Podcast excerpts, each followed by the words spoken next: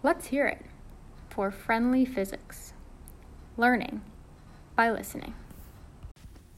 The past few weeks, we've moved on from talking about objects moving horizontally, back and forth, and we've started to talk about objects that move vertically, up and down. We started off by thinking about objects that fall, like an apple from a tree or a book off a shelf. Then we started to discuss objects that launch upward, like rockets.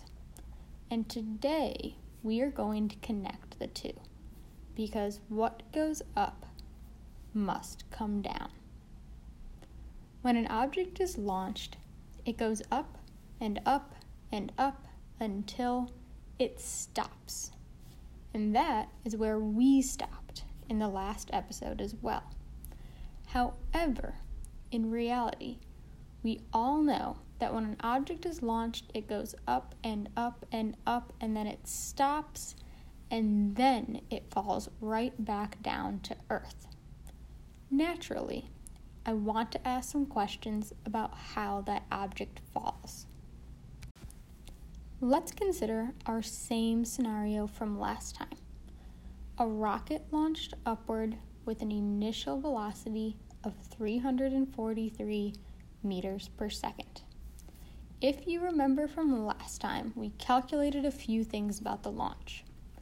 First, we calculated the amount of time that it took the rocket to reach its peak. We used our first formula and the information that we know about objects launching upward. Our first formula says v sub f equals v naught plus at final velocity equals initial velocity plus acceleration times time. We know that that final velocity at the peak is 0 meters per second, and we know that the acceleration of an object moving vertically is negative 9.8 meters per second squared. We were able to calculate that the time is 35 seconds. The rocket takes 35 seconds to launch up to its peak. What happens after its peak? Well, what goes up must come down. The rocket is going to fall, and we are going to want to know how long it will take for the rocket to hit the ground. We don't have quite enough information to do that right now but we did make another calculation in the last episode that will help us. We used the time it took for the rocket to peak, and we used our second formula. Position equals initial position plus velocity times time plus one half acceleration times time squared. We calculated that the rocket ended up about 6,000 meters in the air. When the rocket falls, we know that its final position will be zero meters because it hits the ground.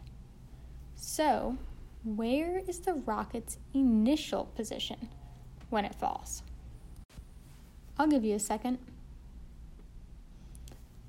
The rocket is going to be 6,000 meters in the air the fall starts from the peak. The rocket goes up and up and up, and it stops at its peak, and then it falls.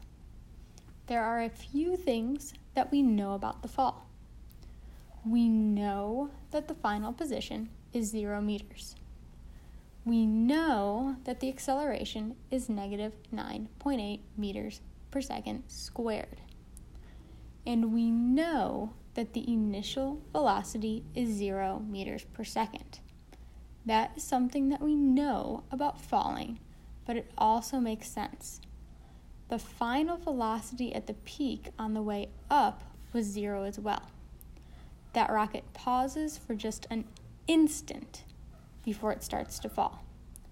So, how long does it take for the rocket to fall? If we replace all our variables in that second formula, we will end up with 0 equals 6,000 plus 0 times time plus 1 half times negative 9.8 times time squared. We aren't replacing the t term for time because the time is what we need here. And lucky us, we can get rid of that 0 times time term as well. Anything times 0 is 0. So that reduces to 0 equals 6,000 plus 1 half times negative 9.8 t squared. And if we isolate t for time, we get t equals the square root of negative 6,000 times 2 divided by negative 9.8. And we get, I'll let you type it into your calculator if you need, we get 34.99, which might as well be 35 seconds. The amount of time that it takes the rocket to fall from its peak is the same amount of time that it takes the rocket to reach that height. Weird. Isn't gravity helping on the way down? Shouldn't it fall faster?